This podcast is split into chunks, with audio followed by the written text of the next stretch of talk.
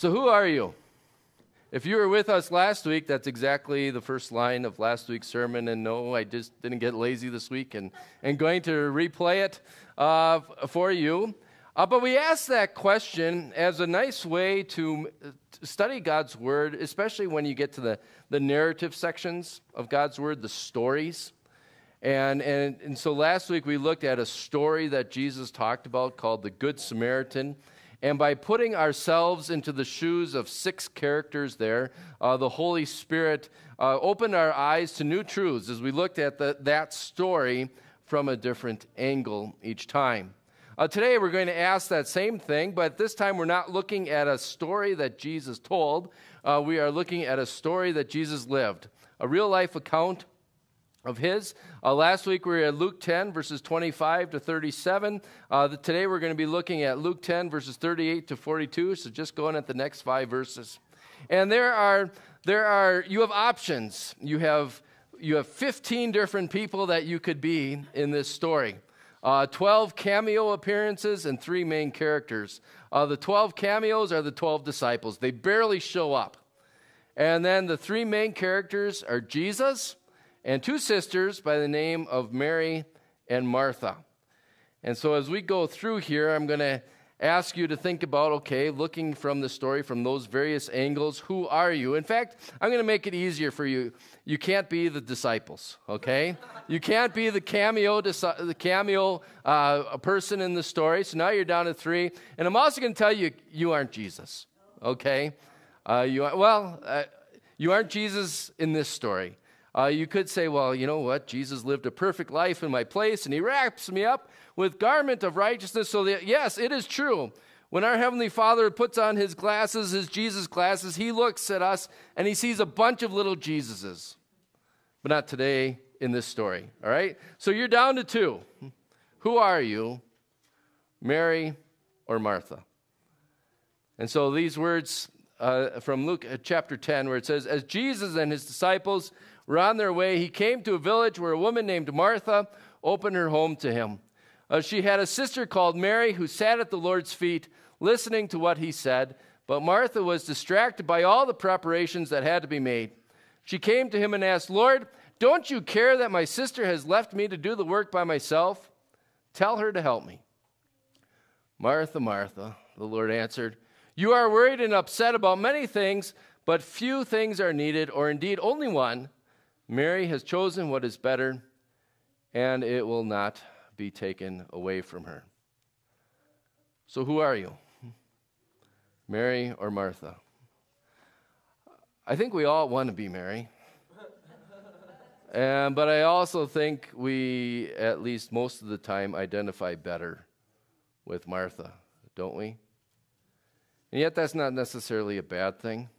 And I, I, I will admit, I think Martha gets too bad of a rap uh, sometimes as we, as we look through this story.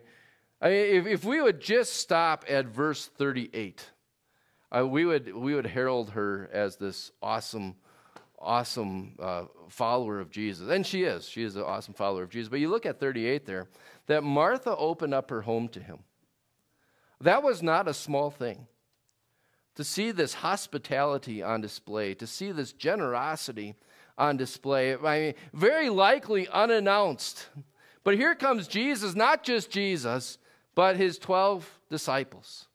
13 people show up in your doorstep. Do you just open up your home to him? I mean, I, I, I, think you and I, maybe you know that common table prayer where, where we say, Come, Lord Jesus, be our guest. I have never said, Come, Lord Jesus, and bring your 12 buddies with you and be our guest, right? And yet she does. This is not a, hey, just set an extra plate at the table kind of an invitation. This is a, hey, get three more tables and kill an extra lamb in the backyard kind of an invitation. The, the generosity, she doesn't count the cost. She's not bothered by the inconvenience of 13 people showing up on her doorstep, perhaps unannounced, but she just invites them in. She opened up her home to them. What a beautiful picture. And besides just not counting the cost, not being bothered by the inconvenience, one other thing maybe to think about the context of this situation. This is in the third year of Jesus' public ministry. And that third year is sometimes nicknamed the year of opposition. In other words, people aren't you rah rah Jesus anymore. All of a sudden, he's got a target on him. He's not so popular, and, and people are gunning for him. And so now, if he has a target on him, and if Martha opens up her home to him, in some ways it puts her at risk, right? Not that people would necessarily be looking to kill her, but if you're an accomplice to someone that people don't like, there, there's risk involved here. And yet she does it. Doesn't count the cost. She's very generous. Doesn't worry about the inconvenience. She's very hospitable. And she doesn't worry about the risk. What she does here is very admirable. And yet, what starts off being very admirable quickly turns to being something admonishable. As you hear it in Jesus' voice Martha, Martha. I wish I could hear the tone of Jesus speaking there. Martha, Martha. What is it? What caused her very admirable actions to all of a sudden being something admonishable? Well, you see how Scripture puts it here. She, Martha was distracted. Martha was distracted. That all of a sudden, her focus instead of being on the one whom she was serving, became on the one who was doing the serving. And can't that happen to us so easily? Even what we're doing here today. Sometimes we call this little gathering thing that we do on Sunday mornings, we call it a worship service, right? Actually, that hurts my ears because worship means service, so I think it's really redundant to call it a worship service. It's like saying it's a service service. But it is. We call this day a service. And we come here with our eyes focused on, on the one we're supposed to be serving. And yet, what do we often do? Instead of having our eyes focused on the one we're serving, it so quickly can become on the one who is doing the serving that we say, well, you know what? I really didn't like that song that, that Emily just sang. Or I really didn't like uh, the temperature in here. It's too cold today. Um, or it's too warm on another day. Or I, I, really don't like the way that the seats are arranged. Or I really don't like the people uh, that I'm with today. Or I really don't like the pastor. Or I really don't like or maybe it's the opposite. I really like that song that Emily just sang. Or I really like the way the seats are arranged. I really like uh, that it's 71 degrees in here today. Or I really like, you know, the people I'm with. Or I really like the pastor. I really like. And, and you see the fo- where the focus goes? It's, it's on me. Not that we shouldn't have opinions.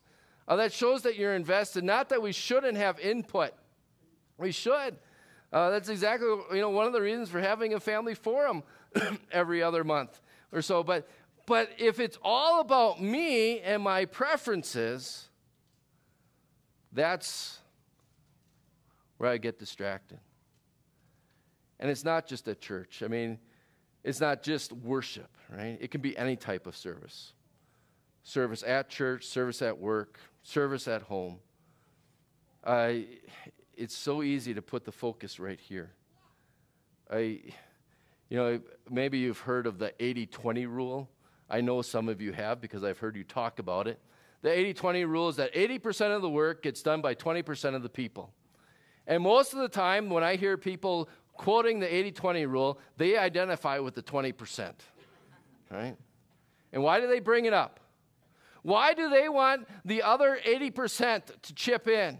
Because they just think, oh man, imagine how much more we could accomplish?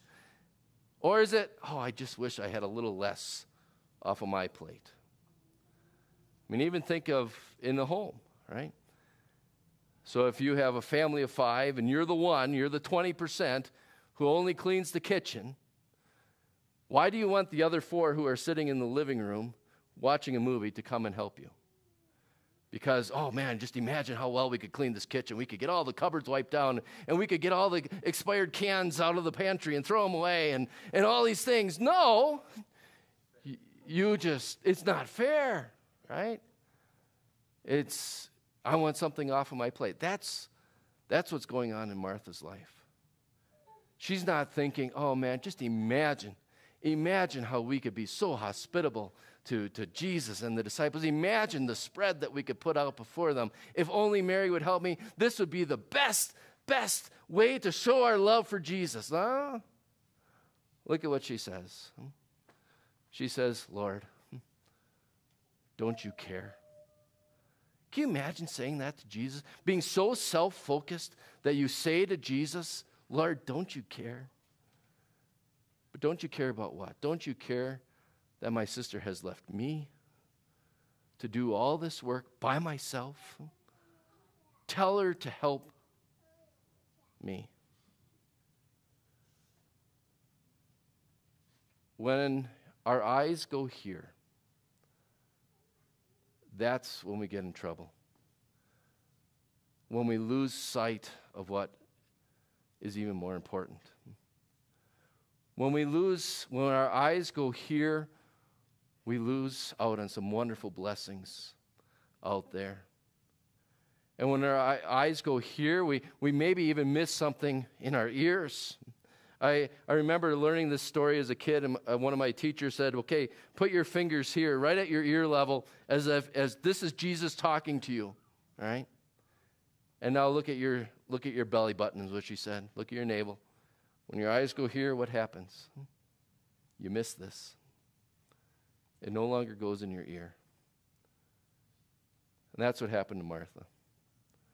Because her eyes went here, she missed something in her ears. But not Mary. Mary, look what it says here. Mary, who sat at the Lord's feet, listening to what he said. And Jesus goes on to say, What Mary chose, that was better.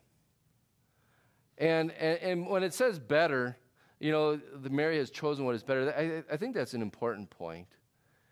Jesus is not saying that what Martha did or was doing was necessarily wrong. She was, in fact, the, elsewhere in Scripture talks about hospitality and generosity being gifts of the Spirit, fruits of the Spirit. And, and, and I can imagine Jesus just really thinking, wow, this is awesome. Uh, you know, he's traveling. Who wouldn't want a nice home cooked meal?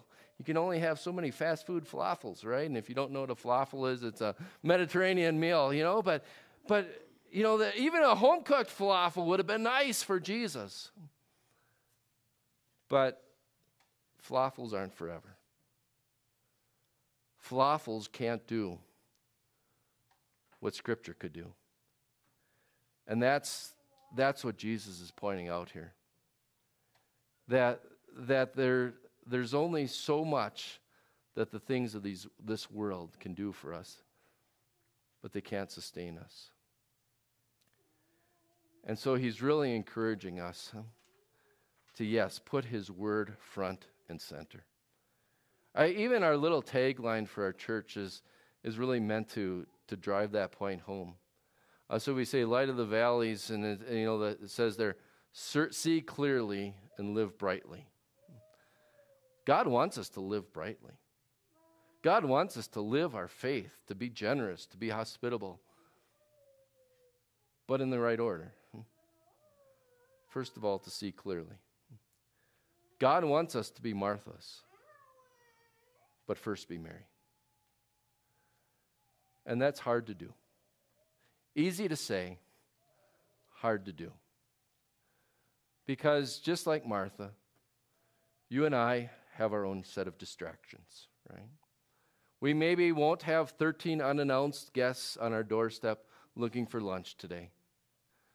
But we have our jobs, we have our vacations, we have our kids and their activities, we've got we've got our crafts and we've got our car shows and we've got our sports and we've got our sleep, all of which can be wonderful blessings, but none of them can sustain us. None of them can, can assure us of our status as a child of God. None of them can, can offer to us that peace of forgiveness that you and I have. None of them can, can point us so clearly to the comfort and care of our Lord that He gives to us in the chaos of this life. And so we pray, yeah, Lord, help us to see clearly. Help us to love your word, to be focused on your word, because it is your word that is essential. And it's also his word that is eternal. I mean, you look at how this story ends when it talks about Mary. It says, you know, Mary has chosen what is better. And then it says, and it will not be taken away from her. What a tremendous blessing. What a tremendous promise that God gives to us here. That His Word is not taken away from us.